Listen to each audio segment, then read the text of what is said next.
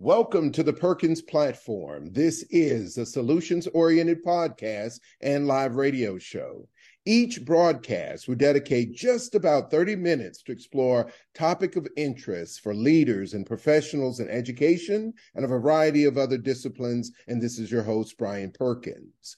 Uh, I'm particularly excited today. We have a distinguished guest with us today who is a, a Wharton professor, professor, an internationally known uh, best-selling author, um, an expert on change, word of mouth, influence, and a number of other areas.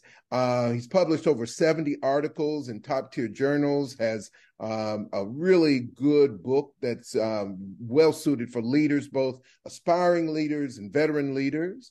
Uh, has written and, and articles appear in a lot of really uh, well-known places like New York Times, Wall Street Journal, Harvard Business Review, just to name a few. So I'm just delighted that he's uh, taken time out of his busy schedule to be with us today and to add to those of us who are really interested in improving ourselves as leaders. And um, so without further ado, I want to introduce uh, to you and reintroduce to some uh, a, a very um, just profound uh, speaker and author, Uh, Doctor Jonah Berger. Welcome, Jonah.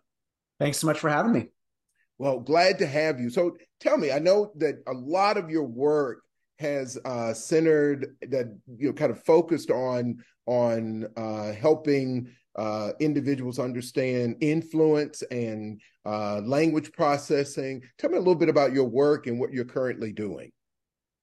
You know, uh, we use language all the time. We use language to pitch clients and talk to colleagues. We use language to connect with friends and family members. Uh, we use language to do basically everything we do on a daily basis. But while we think a lot about the ideas we want to communicate, the big picture principles or concepts we want to get across, we think a lot less about the specific words we use when communicating those ideas. And unfortunately, that's a mistake, because subtle shifts in the words we use can have a big effect on our overall impact.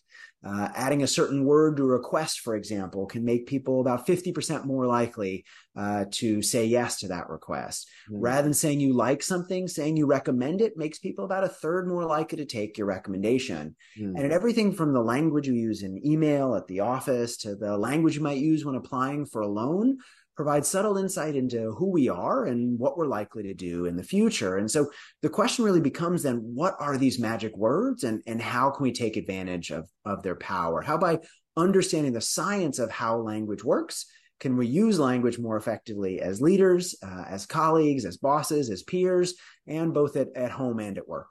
Mm, mm, absolutely. Uh, as ha having been uh, a leader in a variety of contexts, I can certainly second what you said about uh, how it it makes a difference what you say. Uh, it makes a difference how you say it. Uh, something you said really piqued my interest, though, and that is um, you, you mentioned a connection between change and communication. Um, and and I guess actually uh, it's more about influence I, I, that I, I talked about in in describing some of the work that you do.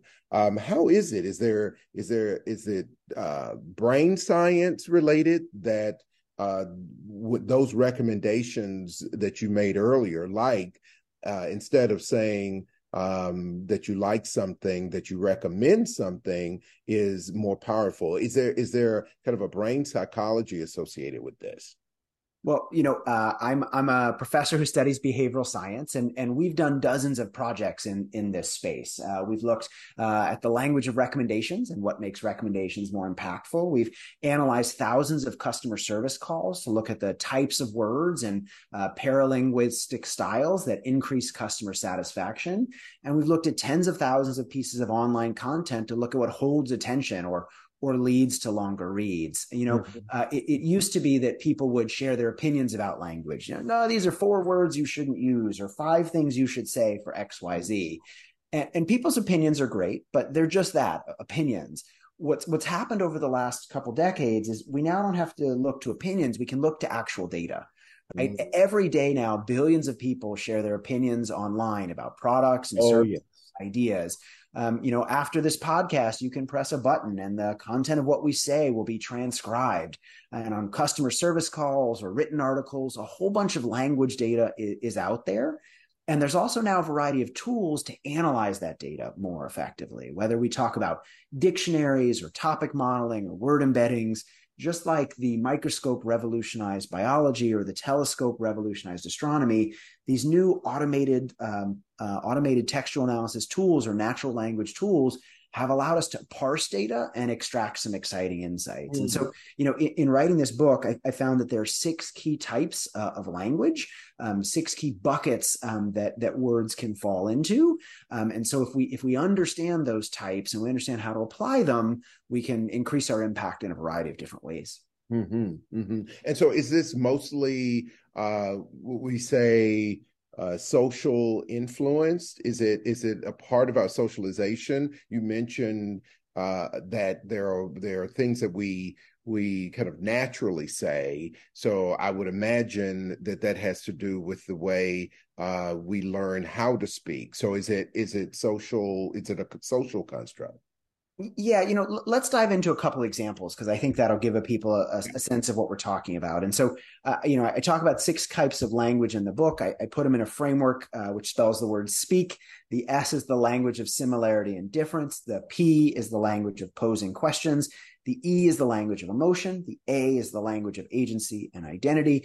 The first C is the language of confidence. And the second C is the language of concreteness. And so let me just pick off an example uh, of the language of agency and identity. So, you know, all of us would, would like to increase our influence, right? We'd all would like to be better persuaders and, and better at moving people in, in a direction we want them to go. And so uh, a number of years ago, some researchers out at Stanford University looked at, at the language of effective persuasion. They looked at whether subtle shifts in the language we use can actually in, increase our impact. And so Ooh. They went to a local uh, preschool and they asked four and five-year-old kids to do something that four and five-year-old kids don't really like to do, uh, and that is clean up. Uh, okay. There was a classroom that was a mess. There were blocks on the floor and crayons and a variety of different things. And, and they asked the kids for, for help cleaning up. And so for some of the kids, they asked them for help, like we usually ask for help. They said, hey, you know, would you would you help clean up? Please help clean up the classroom. For the other half of kids, though, they, they tried a, a subtly but importantly different approach. Rather than asking the kids for help or to help clean up the classroom, they asked the kids to be a helper and clean up the classroom. Now, oh. the, the difference between help and helper is, is quite small, right? It's only a couple of letters. It's adding an, an E R to the end uh, of the word help. Yet those couple of letters led to about a thirty percent increase in people's likelihood uh, of cleaning up. And you could say, well, well, that's interesting, but maybe that's just kids and classrooms. You know, does this matter for big and important things? And so more recently, some, some researchers looked at a much more important domain, which is voting, right? They said, hey, could we use effective language to get people to turn out to vote? And so they, they emailed a variety of people, asked them to go vote. For some people, they used a traditional approach. They said, hey, would you please go vote? For other people, they used a slightly different approach. Rather than ask them to, to vote, they asked them to be a voter. Mm. Uh, now, again, the difference between voter and, and vote is quite small there. It's only one letter, putting mm. an R on the end uh, of vote. Yet that one letter led to about a fifteen percent increase in, in people's likelihood of, of casting their ballot. And, and so you might say, well, why? Right? Why does voter work better than vote or helper work better than, than help? And it, it comes down to the difference between actions and identities. Right? There are a variety of actions that we want to take every day, but we don't always have time, right? We know we should eat healthier and exercise once in a while and, you know, read useful content online and call our friends and colleagues and do a variety of things, but we don't, we don't have time. What we care more about though than taking particular actions are, are holding desired identities. Right? We all want to see ourselves as smart and competent and, and efficacious and maybe a little bit athletic or a little bit funny or whatever the traits we care about are. And so we do things, we engage in actions to make ourselves feel like we hold those traits that we care about, right? If if we want to be healthy, we better go for a run once in a while or eat some yeah. vegetables. Yeah. If we, you know, want to see ourselves as knowledgeable about technology, we better read some articles about it. If we want to see ourselves as funny, we do things that are consistent with that. We engage in actions that support the identities we want to hold. And what that means, though, is that by turning actions into identities, rather than, than asking people for help, ask them to be a helper, rather than ask them to vote, be a voter, by turning those actions into identities, we can make people more likely to take those actions, right? Helping, oh, I know I should help, but I'm I'm busy. But if if helping is an opportunity to show myself and others that I am a helper, mm. well, now I'm more likely to do it.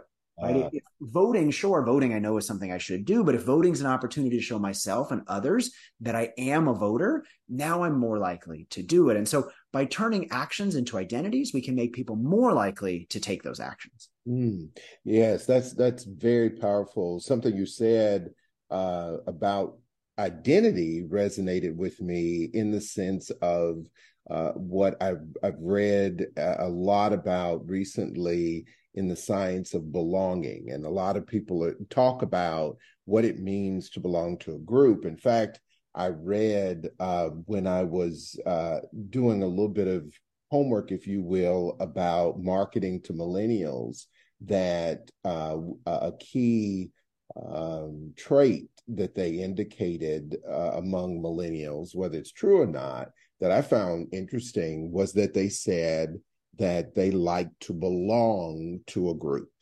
And uh, th- for me, it it it changed a lot of the ways in which we approached uh, the work that we do in terms of getting, once students are in our program, helping them to feel like very specific things to help them feel that they belong, which made me, in this conversation, think about uh, a lot of when we have leaders that are talking, often have been given advice to identify with being a part of the group. No one likes to hear someone say what you should do. Like, I'm leading you, but I should, I'm I'm pointing back out at you what you need to do versus what we need to do or what we have as a problem, not what you have as a problem. And so certainly I've seen that and experienced it where it feels different coming from a leader. So my question to you,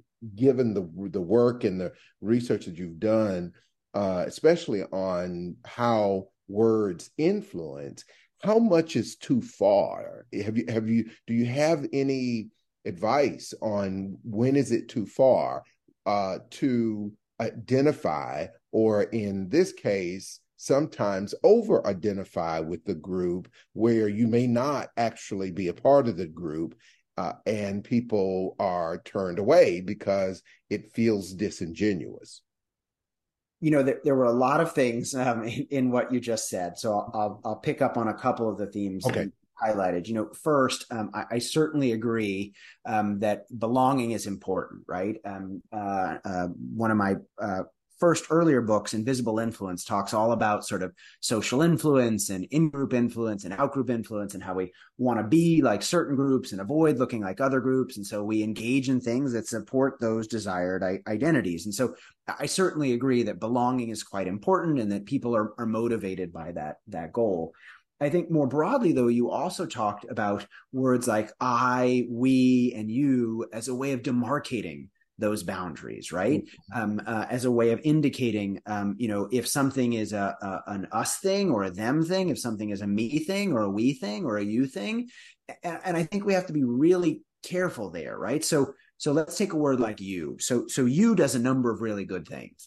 Um, uh, a few years ago, for example, I was working with a, a large um, uh, multinational consumer electronics firm that wanted to figure out how to get people's attention, right? A, a, a common challenge we all have. How do we how do we grab and hold on to people's attention? And so they had invested a bunch of money in social media. They were posting lots of things. Some of those things were getting attention. Others weren't. They were trying to figure out why. So they had me analyze all their social media posts, everything written by that company over a multiple year period and, and engagement. And so I looked at these thousands of posts and controlling for what they talked uh, about, their, their topics or themes, when they were posted, a variety of different things. I found that one little word, three letters long, had a big impact on on engagement. And that was the word you, Y O U. And, mm. and not just you, by the way, also you'll and your, any what's called a second person pronoun. Okay. Um, and so if, if you think about it, why might you grab a, attention? Well, well, you makes things feel more self-relevant. It makes it feel more like the content is focused on us. If it, if there's a post online that says five tips to save you money, okay, that's general. But if it's five tips to save you money, well, now I'm maybe more likely to think it's it's tailored to me, right? Um, you know, six ways to have a better vacation, that's pretty general. Six ways you can have a better vacation feels more focused on things I might find interesting. And so in, in some sense, you acts like a stop sign. It, it draws people's attention um, and it suggests that something is for them. Now, does that mean that every time we use the word you, everyone's going to pay attention? Certainly not, right? But but it increases the batting average. It makes people feel like content is more relevant to them, which makes them a little more likely to tune in and a little bit more likely to pay uh, attention. Mm-hmm. But that doesn't mean that you is perfect, right? Because you doesn't just get attention. It does other things a- as well. Um, I did this project with them and they said, great, this is super useful. Do the same thing with our customer support pages. So think about if you have an Apple Watch and it breaks, or your phone isn't connecting to something, or you need to do something else. Um, you go to help pages. Help pages figure you, help you figure out how to solve the problem. And at the end, they often ask you to rate, you know, how helpful was this solution? And so they were wondering, hey, are certain ways of writing more helpful? How can we write more helpful help pages? And so there I analyzed all the content. If you was always great, then you would expect that you would be more helpful, but it was the exact opposite. The mm-hmm. more that pages used the word you, the less helpful people found them. Mm-hmm. And that's useful to think about because yes, you grabs attention, but but note when someone's going to a, a help page, they we don't need to get their attention. We already have their attention. The problem is the other things that you also does, right? You can suggest, whether intentionally or not, who's responsible or who's to blame for something. Mm-hmm. Right? When it says, you know, if your phone is broken, you need to do X, Y, Z to fix it. Someone can feel like, well, why is it my responsibility to do those things? Right? I bought the phone from you. Why is it, why is it my fault? Why do I have to do all the work? And, and we can see this also in our, our personal lives often. You know, someone may say, hey, did you walk the dog? Did you make dinner? Did, did you submit that report? And what they might really mean is, hey, did this get done? Right? Did the dog get a walk? Did dinner get made? Did the report get submitted? But by using the word you, it can feel a little bit accusatory, right? Even, even yeah, though the yeah. goal isn't accusatory, even if someone right, might have just right. like, hey, did the dog get a walk? You can come off as accusatory. And so we have to be careful about using a word like that. Not only does it garner attention, which can be good, but it can suggest responsibility or blame in a way we may not intend. Mm-mm. Mm-hmm. Absolutely. Wow. That's great. Uh, great examples. Um, I, I am really interested in, in learning some more. I know you have uh, other books uh, that, that have in, in this area of your research. Um, I do want to pivot just for a second. For those of you who may have just tuned in, I am talking with Wharton professor and internationally best-selling author, Uh, Jonah Berger, who we're talking about uh, the power of words and and words that you you can use to change uh, uh, people's minds and outcomes.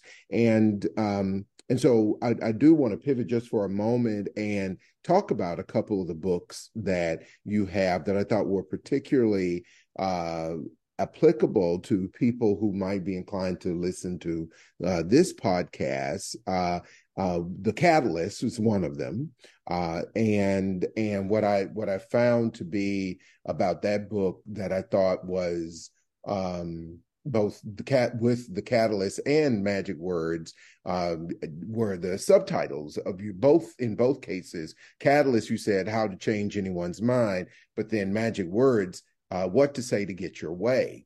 And a lot of times leaders, uh, historically, before they become leaders, and, and sometimes even when they're going through training, are told that there's something kind of wrong or evil about uh, setting out to change someone's mind or get them to do what you want.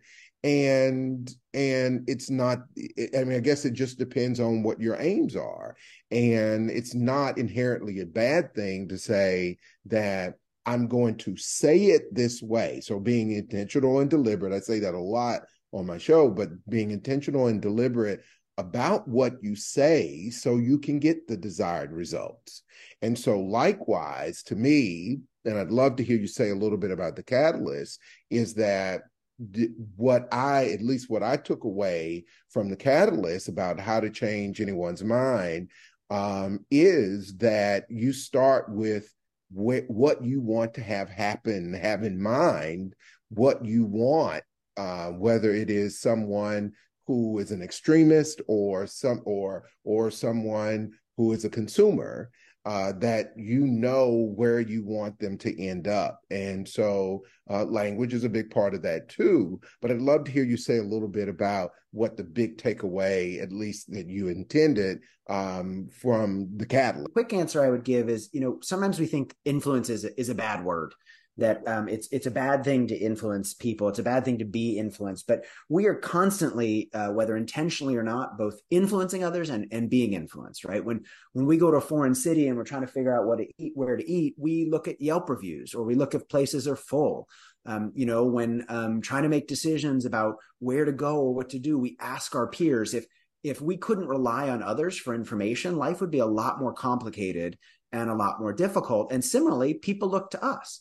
Right? The things we wear, the cars we drive, the actions we take, even if we're not talking to other people, they use that as information to help them figure out what, what to do. Yes. Um, even simple choices like, you know, if you're having people over for uh, dinner and you have like a buffet and putting the vegetables at the beginning makes people more likely to take more vegetables than if you put them at the end when they've filled up on everything else. Right? And that's in some sense that you may not be intending to influence them, but you're putting food wherever you're putting it, it's going to influence them. Yes. And so I think, um, you know, first of all, being a leader is not a title. It's something that you do, right? You can be a, a leader at any level of an organization uh, or at any organization. And so leading, though, is understanding, okay, how can I take the great behavioral science and the other science that's out there and not just let things happen, but understand why things happen and use that information and insight to help them understand, help them go better, right? Help people make better and more healthier choices, help mm-hmm. people make smarter decisions, sure. help people make the, take actions that will make them happier or healthier in, in the long run. And so the, the Catalyst is all about how do we remove barriers to change, right? Often we think changing people is about pushing harder, providing more facts, more figures, more reasons, more information.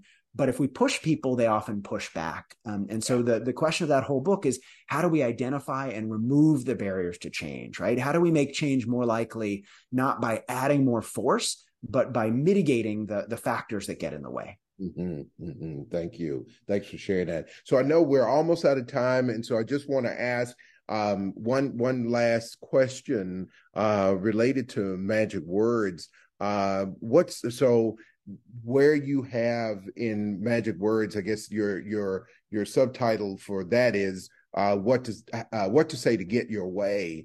Um, again, very similar to uh, Catalyst. Not that it has to be something uh, inherently wrong to do that, um, but I, I think what again what it is about uh, this work is that you you've laid out a framework to help people understand that this it's really not accidental that um, there are marketer people who market and use words, and so likewise. We can employ uh, some of those same strategies and tools to also get what we want. It would, is that a fair representation?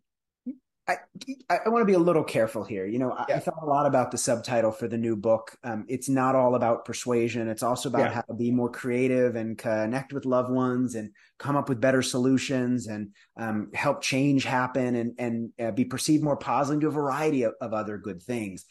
Unfortunately, uh, a subtitle that long wouldn't work. We thought about, you know, how to persuade and connect and motivate and create and a variety of other things. And, and that was too long. So we went with what to say to get your way, um, in part because it has an, a, a good bit of a rhyming aspect, but also because many of us want to be better persuaders, want to increase our influence. But the book really is, is about how to increase our impact more generally, how by understanding how language works, we can be more effective in, in all areas of life.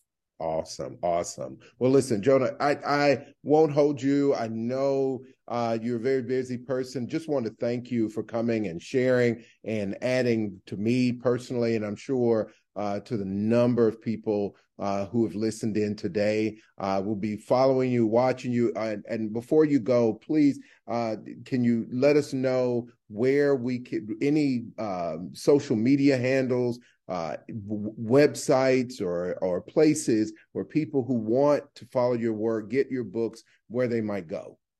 Sure. So, you know, first of all, the, the book is available wherever books are sold. So um, uh, whether it's Amazon, Barnes and Noble, um, audiobook, wherever, wherever you like, the book is available. Um, you can find more information about the book, uh, including resources, um, uh, you know, one-page overviews of each book, application guides for changing minds and driving action, and do a variety of other things. All of that is available on my website, which is just jonah berger dot com, uh, including a bunch of resources there. And, and on social media, uh, you can find me at J one Berger, both on Twitter and on, on LinkedIn. Well, excellent. Thank you. I'll be watching and listening, uh, and just wishing you the best and success in your work. Go well, stay well, Jonah. Thanks so much for having me. Take care.